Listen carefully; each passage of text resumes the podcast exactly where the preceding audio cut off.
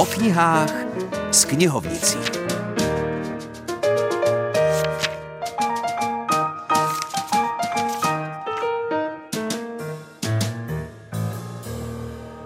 Hezké odpoledne přejeme, je tu redaktor Filip Černý a Helena Stejskalová z jeho Českého muzea. A jsme tu proto, abychom hned z kraje potěšili všechny čtenářky a čtenáře, kteří zároveň mají rádi psice a psy. Leží a spokojeně oddychuje právě teď nedaleko od vás. Váš psí miláček, máte štěstí. Tak než vás odláká na venčení či k doplnění misky s oblíbenou pochoutkou, nastražte uši vy. Vaší pozornosti by neměla ujít kniha Dějiny světa v 50 psech. Kniha v původní anglické verzi vyšla v roce 2019 v New Yorku a v češtině vyšla v roce 2020 v Brně v nakladatelství Jota díky překladu Jakuba Futery. Celkem 190 stran přináší řadu pozapomenutých informací o psech různých plemen, kteří se zapsali do historie světa. Tyto informace jsou utříděny do 50 kapitol o jednotlivých psích hrdinech či skupinách pozoruhodných psů. Autorka Mackenzie Leová je sama paničkou svého psího mazlíka a v mládí si přivydělávala venčením psů, takže jeví velké pochopení pro všechny pejskaře. Svoji bestsellerovou knihou o 50 významných psech v lidských dějinách se jistě zavděčila a ještě mnohým pejskařům zavděčí svými postřehy o mytických i skutečných psech, a bystré čtenáře, milovníky historie, gurmecky i gurmánsky potěší řadu informací, které se do knih o velké historii nevešly. A protože by se na psí hrdiny a chlupaté štěkající odvážlivce nemělo zapomínat, tak si přečtěte například o prvním psu známém jménem Abu Ftiu ze starého Egypta, kde byl uctíván psí bůh Web Vovat, což v překladu znamená otevírač cest.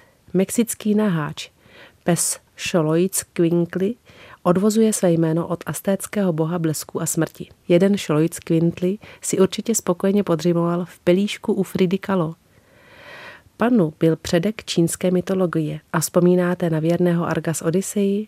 Víte, že svatý patron psů je svatý roh? V kapitole Halo, tady pes se dozvíte, že pes Alexandra Grahama Bella pomohl vynalézt telefon.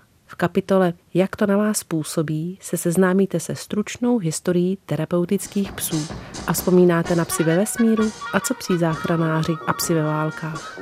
To vše a mnohé další obsah s různými osudy najdete v knize s krásnými i vtipnými ilustracemi Petry Eriksonové. Zatímco znělka z večerníčku o Kocourovi Mikešovi nám dokazuje, že tací čeští psy zvládnou i dechovku, tak se přemístíme na Šumavu. Na Šumavě žije a pracuje Jaroslav Pulkrábek, muž, který mimo jiné týden co týden na webové stránky vimperk.eu dodává knižní recenze knížek spjatých s tímhle krajem. Takže s Jaroslavem Pulkrábkem sedíme u počítače, stránky Vimperk.eu máme otevřené a můžeme si tedy říci, co se všechno na nich dočteme a co pro ně tvoří. Jmenuje se to Šumavský literární čtvrtek a před několika lety vimperský zubař a provozovatel tohle média, těch stránek o Šumavě a o Vimperku a o různých místech na Šumavě, tak mě oslovil, jestli bych nechtěl pro něj psát recenze o knížkách, který vychází právě, novinky šumavský, anebo knížky, které vyšly třeba před časem, když zrovna nic nevejde. Ono ročně vyjde 30 až 40 knížek s šumavskou tematikou, takže jsem řekl, že jo a každý čtvrtek na těch stránkách Vimperk EU vyjde kraťunká recenze jedné knihy a vlastně to vychází už třetím rokem. Píšete recenze skutečně každý týden nebo aspoň o prázdninách eh, máte pauzu? Ne, ne, každý týden pravidelně v létě, v zimě, prázdniny, prázdniny, vždycky tam během toho dne se objeví nová knížka, anebo když není nová knížka, tak třeba knížka, která vyšla v 19. století a je nějak buď zapomenutá a zajímavá, anebo se týká bezprostředně těch míst, kde žijeme, to znamená třeba Volary, Vimperk, Ohorní Vltavice, kde bydlím já, že to je zajímavý z toho regionálního hlediska. Co si myslíte, že na Šumově tak lákavého? Asi není jiný region v Česku, vyjma Prahy, který by tolik přitahoval spisovatele. My jsme přemýšleli, čím je zajímavá, protože myslím si, že opravdu žádný pohoří v Čechách eh, není tak eh, literárně zpracováno jako Šumava.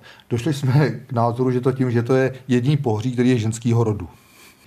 Ale opravdu Šumava byla dlouho nepřístupná jak pralesem, tak potom díky železní oponě. A bylo tady spoustu tajemství. Spoustu těch knížek se vlastně věnuje převaděství, pašerákům nebo lidem, kteří přicházeli hranice, jako třeba Hasil, který převáděli nebo dělali špionáž. Takže tím množstvím témat je zajímavá. Ty pověsti jsou jedineční, jaký jsou na Šumavě.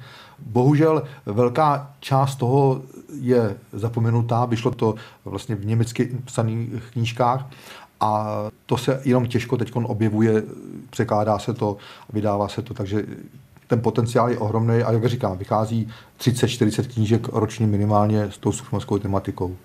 Takže nezapomeňte, detailní přehled o šumavské literatuře získáte ze stránek wimperk.eu anebo i z knih z knihovnicí, samozřejmě, abych si přihřál svou vlastní polívčičku. Mějte se krásně, budu se těšit na slyšenou opět za týden.